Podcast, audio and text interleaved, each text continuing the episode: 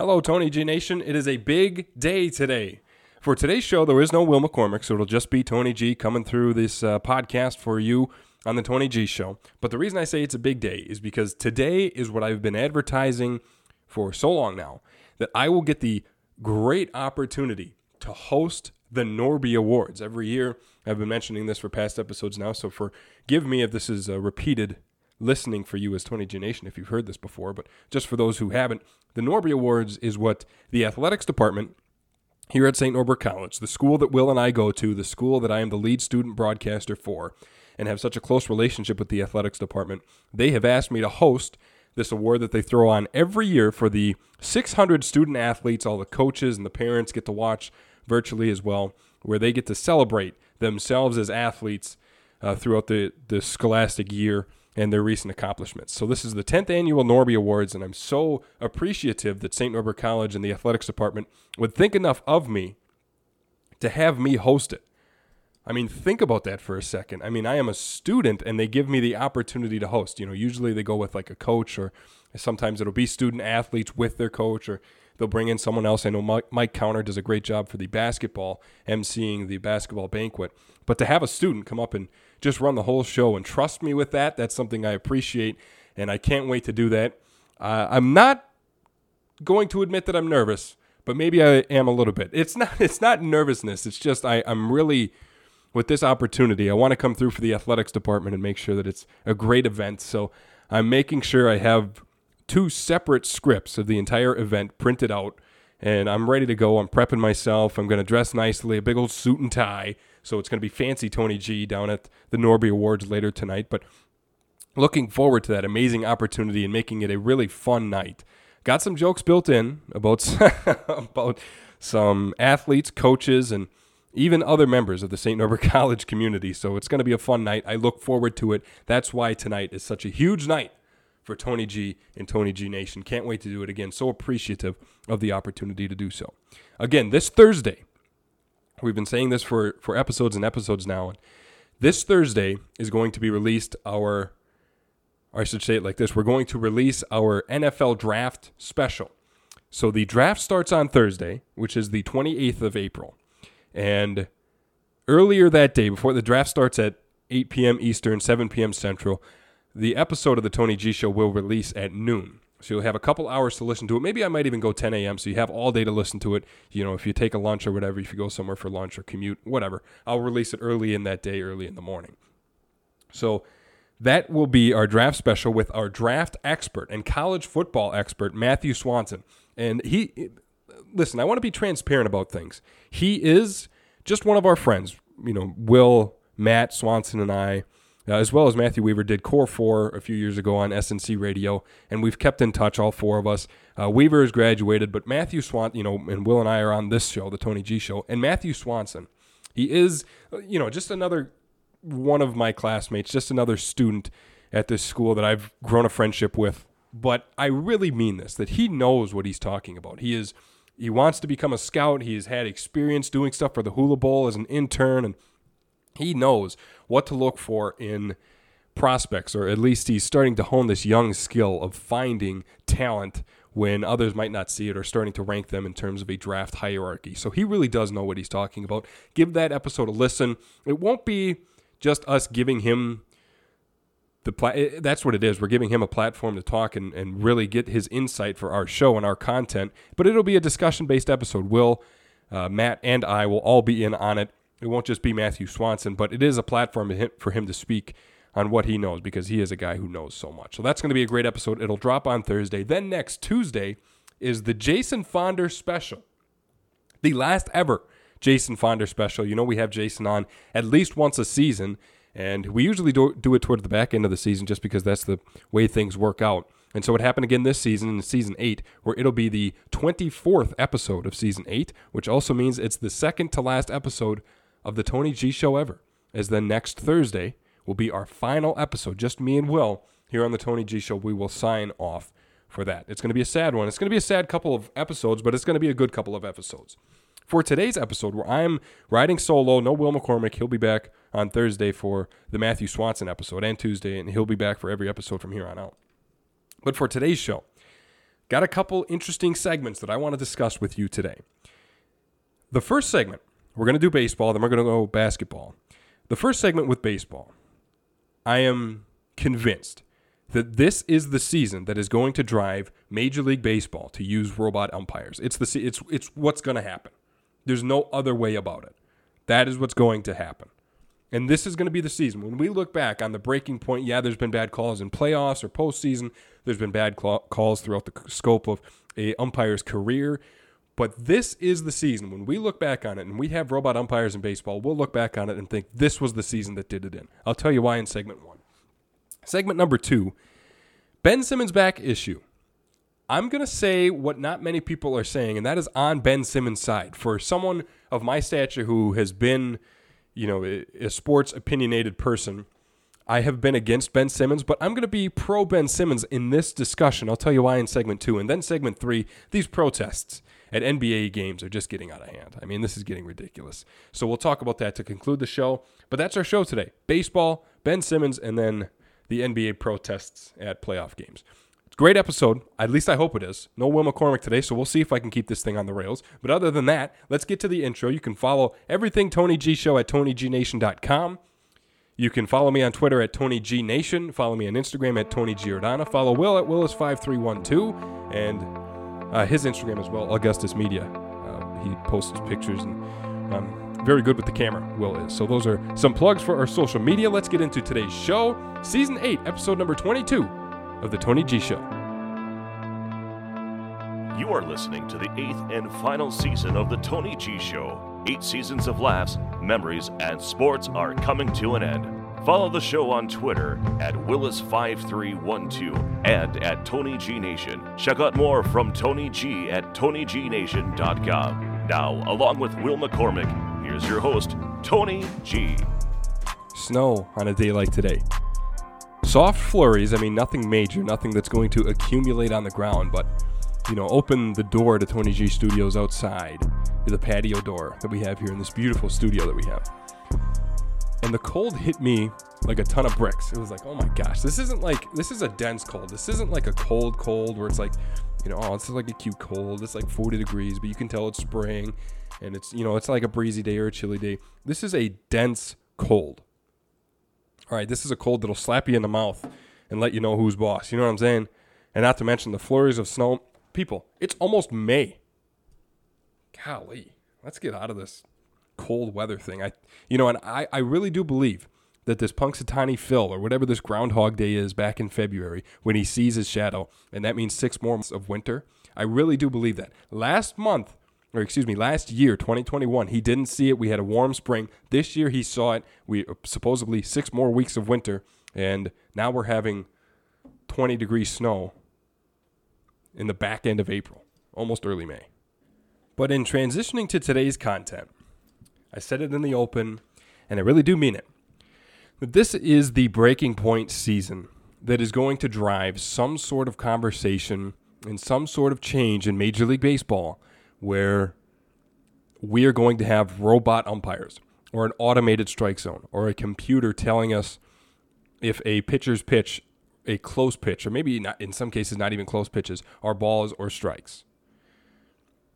Usually, this is a conversation that is ignited and developed late in the season when games start to really matter. You know, down the stretch in September when teams are are jockeying for playoff positions and you know, a team that's a couple games back is fighting against a team that's leading the, the division or a wild card, and, te- and games really start to matter and have an impact. Not that they don't all season. I'm a baseball guy, so I'd make the argument that every game matters, but going down the stretch is when it really, like, the tensions really get heightened, and the importance on each game is really dialed up a bit. And especially into the postseason, you know, after the regular season and late September, early October rolls around this is usually when we see important games and games really start to matter for teams trying to win a World Series.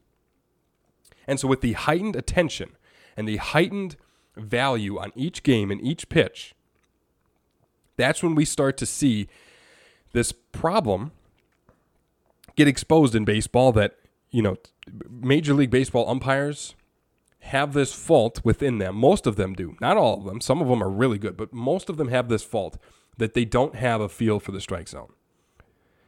And it's just the way it, it's going now that this year, like I said, usually we have this conversation develop September into October, but this year, we've started to see it. We're not even out of April. And not to mention the season started late. So we're only what? Not even 20 games in. And we are already seeing a call for robot umpires. We're already seeing 20 games in as compared to other seasons where it starts to develop September, October ish. Already in April, not even 20 games in, we're seeing conversations develop for a robot umpire or an automated umpire or some sort of ability. I mean, I, I saw on Twitter yesterday Justin Verlander uh, replied to a tweet about having robot umpires, and he said, you know, maybe we're getting towards that automated strike zone type of environment. Looking for the right word here, type of um, generation in baseball where we just need computers to help us make calls. And he said, Justin Verlander in this tweet said maybe an appeal process where, you know, if there's a, a pitch that's obviously, I mean, a ball and it's called a strike or a strike and it's called a ball, then we can go to review. And if it's, you know, if the team loses that challenge, then they lose it. They can't use it the rest of the game. I, I don't know what the real solution is here, but something does have to give. And I think something is going to give. And I think when we look back, when we finally get to this point where we have robot umpires and we have automated strike zones and we have computers telling us what's a strike and what's a ball. When we get to that point, we're going to look back and think what what really spurred this on. You know, when I think of what brought on the review process in Major League Baseball, I think everyone thinks of the Armando Armando Galarraga perfect game or near perfect game back in like 2010, 2011 and replay was brought on a couple years after that. I mean, it wasn't like that happened and then boom, you know, we got we got replay. Uh, but like for the NFL, for example, a few years ago when there was the fail Mary in Seattle and Green Bay Packers, Seattle, and both a defensive player and an offensive player came down with the ball in the end zone for the last play of the game. One official issued a, a touchdown call. One official ra- uh, was waving his hands as if to say it's an interception and, t- and a touchback. And back then, that was the the fill-in officials. You know, it wasn't the real officials because the NFL officials were on strike. Their union, you know, they wanted changes, and so it was like the fill-in guys who weren't as good. And that was the moment. I mean, when we look back and we think on why referees get paid the amount they do, and we look back on what sparred that change, it was the fail Mary play. Or, you know, like I was saying with replay, there's a couple plays where it's like, that is as obvious as it gets, and the human error got in the way of a, of a great moment in baseball. So with this, I think we're going to look back on this season and maybe one umpire in, in in particular and say this is what brought on this change of having a robot umpire. This this discussion for me came last Sunday. This is a Tuesday episode of the Tony G show. Last Sunday on Sunday Night Baseball, Phillies Brewers. I usually watch it, you know, I get from I'm from a Wisconsin market, so I wasn't just watching for the sake of watching a Brewer game. I was watching, you know, I would have been watching if it was Phillies Mets or whatever. You know, I usually watch Sunday Night Baseball because it's prime time. You know, that's usually when people. The way that Major League Baseball does it on Sunday is that all the games are usually done or played in the afternoon or sometimes morning. Now with the new contract they have with um, Peacock Network and the NBC studios or whatever they do. And there is only one afternoon game that starts at six o'clock, and that is Sunday Night Baseball. ESPN carries it, and that is like prime time baseball throughout they, they do it the entire season so this is when everybody's watching you know espn late sunday night you know you're packing your lunch for the week or you know you're getting ready and you just have baseball in the background. This everyone around the country is watching this. Maybe not everyone that's a bit of an exaggeration but you get what i'm saying. It's a prime time event in major league baseball. So this is when baseball has to showcase their best teams their best rivalries and their best games you know in terms of closeness. They can't have 10 to nothing blowouts every night on Sunday Night Baseball because it has to be close. It has to be meaningful for the primetime audience. So, primetime last Sunday, Phillies and Brewers. And the one thing that the Major League Baseball, as a, as a unit, as an organization, as a company, messed up was having Angel Hernandez behind home plate. Angel Hernandez, for the last couple of years, has been one of the most talking talking points, one of the most talked about Major League Baseball umpires ever because what had happened is he's historically bad, especially behind the plate. And I'm not, you know, I'm not just saying that to be mean or rude. That's just how it is. He has been historically bad as a major league umpire over the course of his entire career, strike zone or in the field or this or that, you know, calling whatever. And not to mention, he's been very controversial. He's been very someone who is very stubborn about his his uh, point of view and his perspective. So he's someone who's not going to give in a lot. But over the course of the last couple of years, Angel Hernandez, and this happened a couple years ago, where he sued Major League Baseball because Angel Hernandez is of a non-Caucasian descent. And so he cited that the reason he tried to bring Major League Baseball to court and cited that the reason he's not getting World Series games and he's not getting appointed to be a crew chief and he's not getting raises and promotions and whatever is because of his descent that is non Caucasian. So Angel Hernandez tried to sue and say the Major League Baseball is racist. He wants some compensation. And then in court, a federal judge in court said, and he said it in a wordy way. I'm not going to say word for word what happened, but just to give you the conclusion, said that Angel Hernandez is not a good umpire. Paraphrasing, of course, he said he, he does not show the leadership, he does not show the productivity, he does not show the consistency that is required to get a promotion, to get a raise, to get that bump up. Angel Hernandez is a bad umpire, and a federal judge said that. So Angel Hernandez got no compensation. Major League Baseball won this suit, but because Angel Hernandez is part of the umpires union, as I just mentioned in the NFL, uh, there's a referee union, there's an umpire union. Hernandez is part of that, and he gets protected by that union. And so Major League Baseball cannot do anything about it. They cannot fire him, they cannot demote him. Angel Hernandez has had his job long enough to have some sort of security in his in his position to not get bumped down. And this really has been a talking point for years, Angel Hernandez, because he has just been a bad umpire. Pitches that are not close, pitches that are in big moments, calls that are missed, just in big games. It seems like, and I'm not exaggerating to this point, where if you live on Twitter enough, you know what it takes to get trending. And it seems like every single week, Angel Hernandez is trending as a major league umpire, whether it's missed calls behind the plate, whether it's missed calls in the field, whether he's ejecting someone for something small. Angel Hernandez has historically been one of the worst umpires ever. Ever. And it's getting to the point where, and just in this game on Sunday, I mean, some of these big moments, Angel Hernandez screwed uh, Andrew McCutchen, screwed Jean Segura, screwed Omar Narvaez, Rhys Hoskins, Bryce Harper, and the big one came with Kyle Schwarber, a pitch that was outside. It was close, it was close, but it was definitely outside. Called strike three on Kyle Schwarber, second out of the ninth inning when the, the Phillies are down by one. If it would have been called a ball, like it should have been, it was outside, Kyle Schwarber would have gotten first base with his three ball count, and that ball being ball four, he would have walked. And now it's a one out base runner situation for the Phillies instead of two outs, nobody on. You know, maybe getting a little momentum. And Angel Hernandez took that away. You know, it's one thing to miss a call in like the second or third inning but it's another thing to miss calls in the ninth. And it's on both sides, and that was Kyle Schwarber's argument. He, you know, slammed down his bat, slammed down his helmet, and really let Angel Hernandez have an earful. And you could see it. It was a visible display of frustration. And no one blamed him. Like, that's the thing. No one blames him. Everyone's just like, yeah, Angel Hernandez is a bad umpire and kind of moves on. Because it's like, yeah, this has happened before and it's going to continue happening.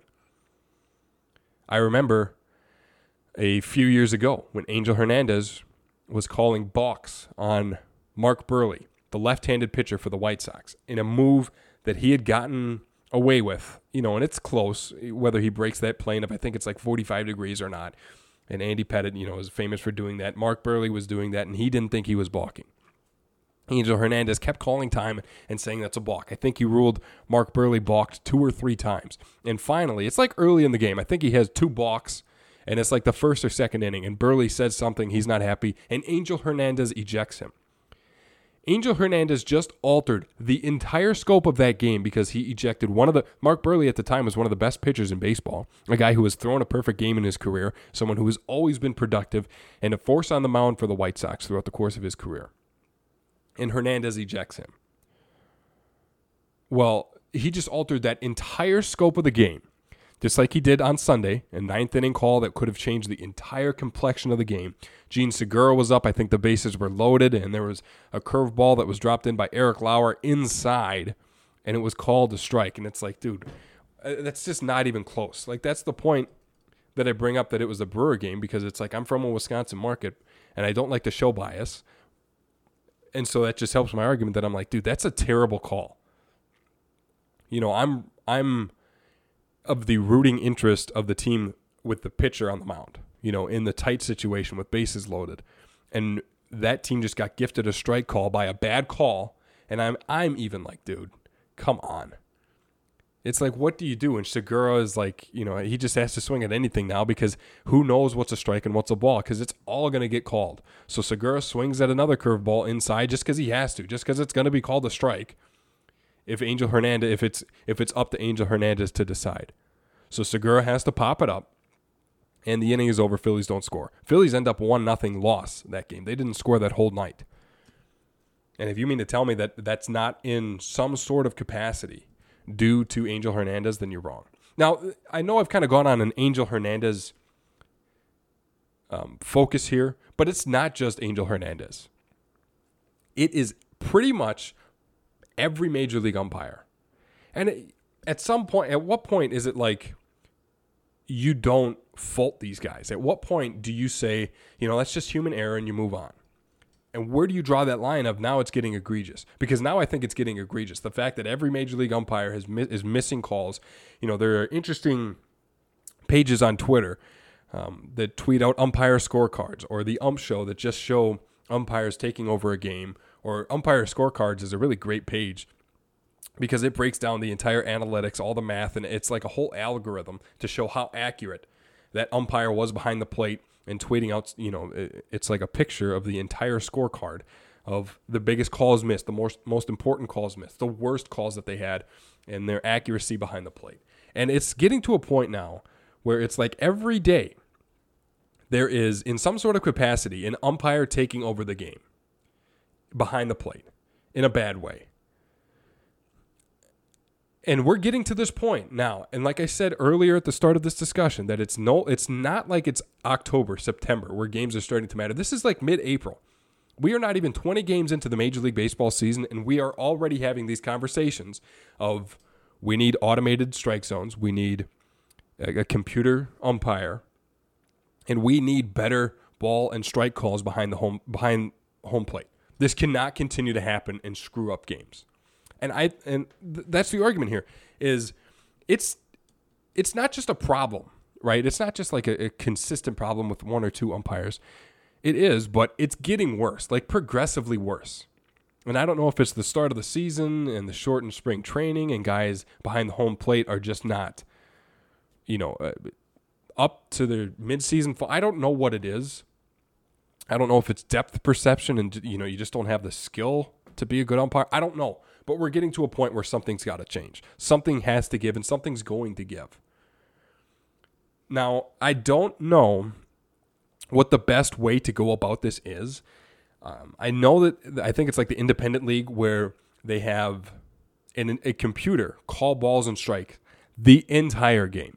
You know, in baseball. Side note here, quick side note, has gotten to the point where I I enjoy watching it more with a strike zone, you know, on the broadcast than before. And this is something that's new. I mean, only five years old or so, where you know you watch a Brewer game or you watch on ESPN or some eh, some national network, and they have the strike zone, the little box up there. Um, and you can see the pitches where it is in the strike zone when it crosses home plate and if it's a ball or strike or not. And so that really starts to amp up conversation of wow, this guy's having a bad day behind home plate, or wow, this guy's really good. But it's getting to the point where I can't watch. Well, I can watch. I can always watch baseball. I love the game of baseball, but I enjoy watching less when there is no strike zone up there. You know, even if the broadcast team is like having technical issues and they can't have it up for like a half inning, I'm like, dude, get that thing out there. I want to see.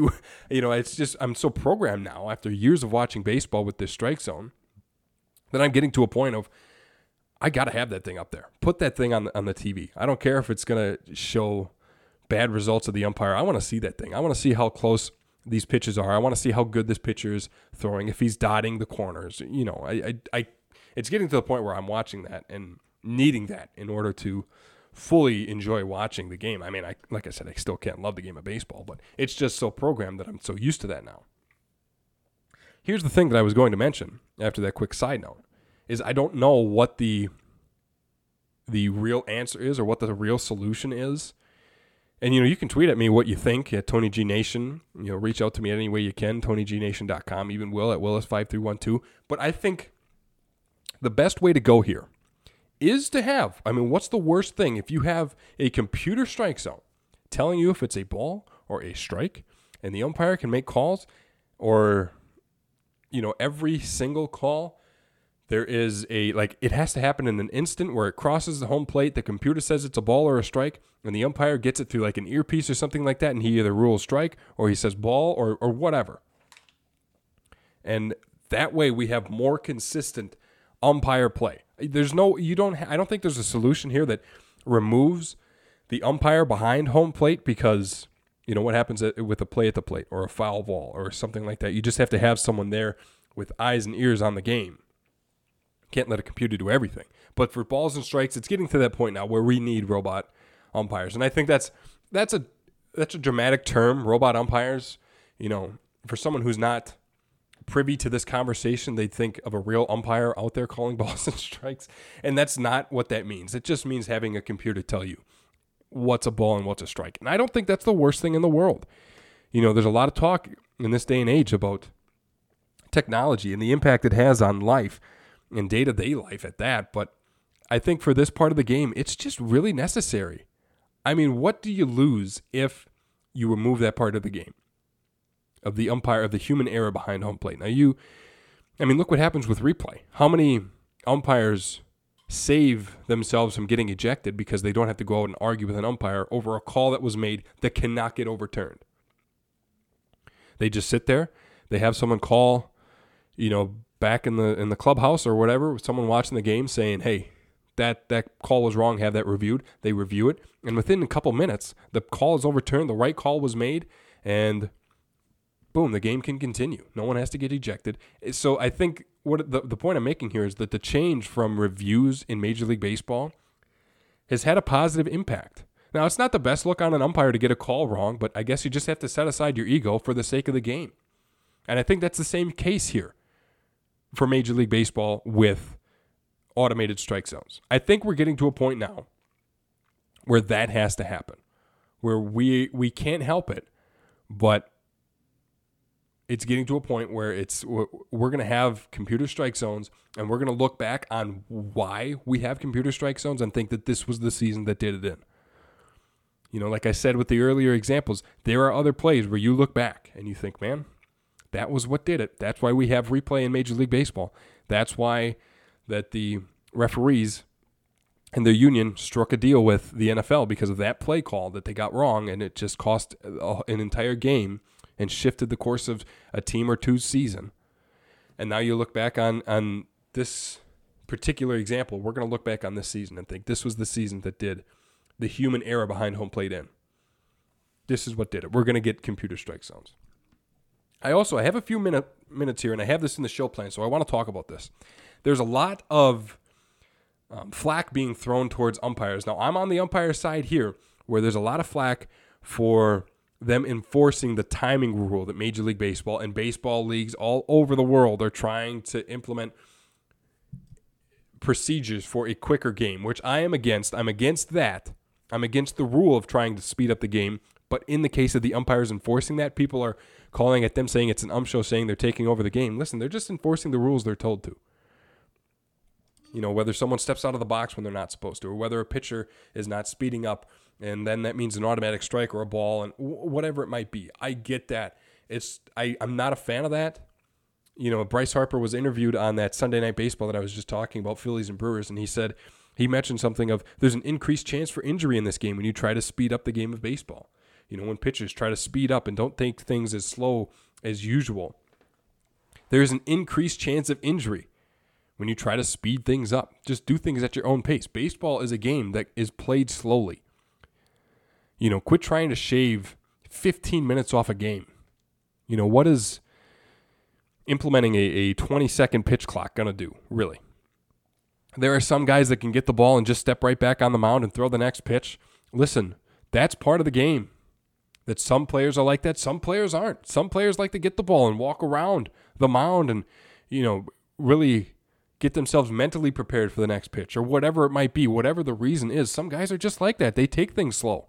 Get over it. That's the game of baseball. So I'm not for implementing rules to make the game quicker, but when the umpires are left with no other decision and their higher ups come down on them and say, we got to speed the game up, start enforcing rules of pitch clocks, start enforcing guys who step out of the box when they're not supposed to, start enforcing these rules, and whatever penalties the teams have, they're going to have to learn from it. The umpires are just doing what they're told in this case scenario. You can't get on the umpires for that. Like I said, there's this page on Twitter that's uh, called the Ump Show. Listen, I get that there are like I get that there's stupid rules, but the umpires are just doing what they're supposed to. Like this is their job.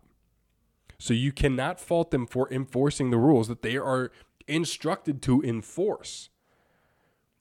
Just a part of the game that I, I had to mention on because there is a lot of flack uh, going towards umpires so far in the baseball season at all levels. It's not just Major League Baseball, it's college and it's minor leagues and it's independent leagues. And I'm sure it's going to be the Northwoods League this summer. I think that there are just ways that the most powerful forces in the game are trying to speed up the game to increase their profitability, and that's not right. I'm all for a capitalistic society, that's what we live in, but it's getting to a point now where it's too much. Now you're asking guys to get injured, not asking them to get injured, but you're you're flirting with injuring some of your major talent because you're asking them to speed up when they're not ready to, when they aren't programmed to do it that way when they've been working at a slow pace their entire life, and all of a sudden you have to, you tell them the minute that that ball hits the glove of your catcher, you have 20 seconds to throw your next pitch, and not to mention that that's deciding with your catcher what pitch to throw next. So it's rushing the mental side of the game, and I, I don't know. Maybe the the side effect of that is that pitchers aren't going to be ready, and you know maybe if they're not going to get injured, they're going to be throwing wrong pitches, and maybe that'll increase the offense, and that'll increase the profitability or the intention of the game. But it's just not doing it in a genuine way. So I can't get behind some of these rules that try to increase the pace of the play of, of baseball. But that's our baseball discussion. Again, always reach out and let me know what you think. It doesn't have to be a one way show, this can be a two way stream. Let the Tony G Show know what you think about uh, Major League Baseball, baseball in general, or just umpires. Moving on to segment two, switching from baseball to basketball. I want to talk about the whole Ben Simmons back issue thing, where you know Simmons just happened on Sunday again. Ben Simmons, the basketball player, woke up with back soreness on Sunday and was ruled out for Game Four of Nets versus Celtics. Um, and what ended up happening happening was the Celtics swept the Nets with a 116-112 win last night. And so it's a clean sweep. The Nets are out of the playoffs again. Here's why this is a big deal for Ben Simmons is because people are making this a big thing that you know, the Nets acquired Simmons in February at the deadline, along with guys like Seth Curry, Andre Drummond, uh, and draft picks for James Harden, Paul Millsap. It was a big trade, sending those players to Philly as well. So it was a big deal. Ben Simmons got traded from Philly to Brooklyn, has not played since that trade with a herniated disc. Here's what I want to say. My argument here is that I'm usually against Ben Simmons. You know, I'm anti Ben Simmons when it comes to having respect for him. He doesn't have much respect in my heart, and I'll get to that in a second. But him sitting out because of this injury is reasonable. Okay, it's it's more than I think people are making it seem. It's Ben Simmons has been tainted, to say the least, in terms of his public perspective, especially around the basketball world. And me too. You know, like I said, I'm anti Ben Simmons. I don't have a lot of respect for him for many reasons. And reasons to not like Simmons are as follows. He hasn't lived up to the potential. You know, he came out of LSU as this big guy who had a lot of talent and a lot of potential to be one of the best players in basketball. And he hasn't lived up to that potential. He hasn't played like it flat out. Not to mention, he can be dramatic. There's a lot of cases off the court or even on the court where Ben Simmons has lost respect. I think the big thing was after this trade, and we talked about it on the Tony G show back in February, after this trade that sent him from Philly to Brooklyn, Joel Embiid, his teammate for a long time, tweeted out that picture, that meme, that pretty much meant he's not sorry to see Ben Simmons go. Pretty much means good riddance. You know, don't let the door hit you on your way out, kind of thing. So a lot of people made a lot of attention, brought a lot of attention to the fact that Joel did not like playing with Ben Simmons. And so that was another reason that Ben Simmons lost respect. Not to mention the whole he couldn't play at LSU because of the grades thing. He didn't have the grades to, to participate in the action. So, I mean, there's a lot of things working against Ben Simmons, and rightfully so. You know, there's a lot to make fun of Ben Simmons for in terms of he hasn't just, he just has not lived up to potential. He's been overrated his entire career. He, you know, he, he has a terrible shot, a terrible shot, that's to put it frankly. And he's lost a lot of respect for his drama, for the way he plays, for the for the type of character that he is. You know, it, it doesn't help that he is on the bench. You know, it's one thing to not play and say you're injured, and I'll get to that in a moment. But it's another thing to do that and then dress like a fool on the sideline you know, he has on all this designer stuff. He has on sunglasses and he has on a, a designer jacket and he has on nice fancy pants and a nice fancy shirt and he has on a bunch of jewelry. And it, it's like he's sitting, there's this picture where he's sitting on the bench for the Nets and everyone around him is decked out in Brooklyn Nets gear. I mean, you mean to tell me that you are injured? Okay, that's reasonable. I'll, I'll make that argument in a second. But you mean to tell me that you're not, you are so above dressing the part I mean, you can't even throw on like a like a Brooklyn Nets warm up. You can't even throw on like a suit. You know, guys will miss games. They'll sit out and they'll throw on a nice suit. They'll look nice and respectable. You look like you just came from a hip hop festival, sitting on the bench while your team gets swept in the playoffs. What a terrible look. What a clown. You know, I and I'm not faulting him for sitting out because of this back thing. Like I said, I'll make that argument in a second. But to do do it in this manner where you just look like a fool, where you look like you don't care, where you look like you're not invested, where you're more worried about how you look in terms of your appearance with your nice jacket and your nice glasses and your big fancy jewelry. You're more worried about how you look instead of the way your team is playing. It is so ironic to me that he would dress like that and have his team that he's a part of get swept in the playoffs to the Celtics. Everyone's out there playing their heart out. You watched that game last night. All series long, it's been close games, but last night, KD and Kyrie and everybody is playing their hearts out. And here Ben Simmons is dressed like a fool on the sideline. Whatever, man. You do your thing. But as for the back thing, back issues are not to be messed with and taken lightly. Okay, so that's where I can see, you know, people are like, oh, he doesn't have that competitive spirit and that competitive fire it's not like the guy played and like sprained his his wrist or his ankle and then he like missed the first three games of the series and woke up and was still sore and was like, "Nah, I'm not gonna play." Like this is a back injury that cost him his entire career with the Nets so far. Like he, he this trade, he hasn't played a game. All right, like back back issues are not to be rushed. They're not to be messed with. I mean, they're very serious and important. They can be chronic problems that that follow athletes from season to season. So that's where I, I kind of lose the public opinion there because I'm not.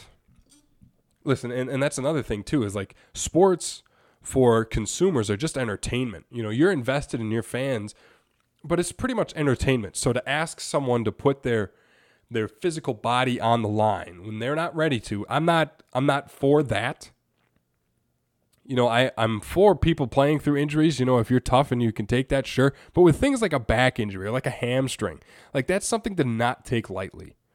That's something that can continue throughout the course of an entire career. That's not something to be rushed. So I'm with Ben Simmons there. But again, the fact that he, you know, it's like I'm with Ben Simmons for sitting out and opting not to play and saying, you know, he still has soreness. And whether he really does or not, no one can know. But if he says he does, then we have to take it as though he does. And so you can't fault him for that. But to dress like a complete fool on the sideline, get out of here, man. I mean, like, I'm so tired of your character. He has given off that persona. Like, that's what it's been. That's the reason that people don't like him. Sure, he hasn't lived up to potential. But the fact that he has this persona that just gives off vibes of having a massive ego. It's something you can't look past. It's something you have to you have to look at and analyze and think, you know, this guy is his big his head is too big for you know, any doorway. I mean, he can't.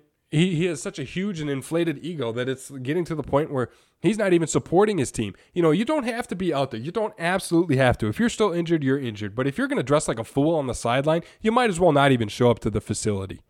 If you're more worried about your designer jacket and your glasses and your fancy jewelry than you are at least throwing on a suit or at least throwing on some Nets gear to rep your team, and to be there for your team, to be somewhat invested, then I'm tired of you, man. I can't I can't back you up. I'm sitting here trying to on my own podcast, but I can't do it anymore. If you're going to sit there and look like a fool while your team gets swept in the playoffs, I tell you what, all the power to you then. Hit the road. And I, I, am sure he's listening to this, you know, as widely popular as the Tony G show is, but I get to speak my mind here and you know, it's and here's another interesting facet to throw in there. There's been reports that Joel Embiid has a torn ligament in his thumb, and he's going to play off. He's going to play through it in the postseason for Philadelphia. So your old teammate that's pretty much said, "Don't let the door hit you on your way out," is going to play through injury for his team and his franchise, where you're going to sit there and dress like a fool on the sideline while your team gets swept. How good does your persona look now? Tired of it. What a what a massive ego going from one basketball subject to another.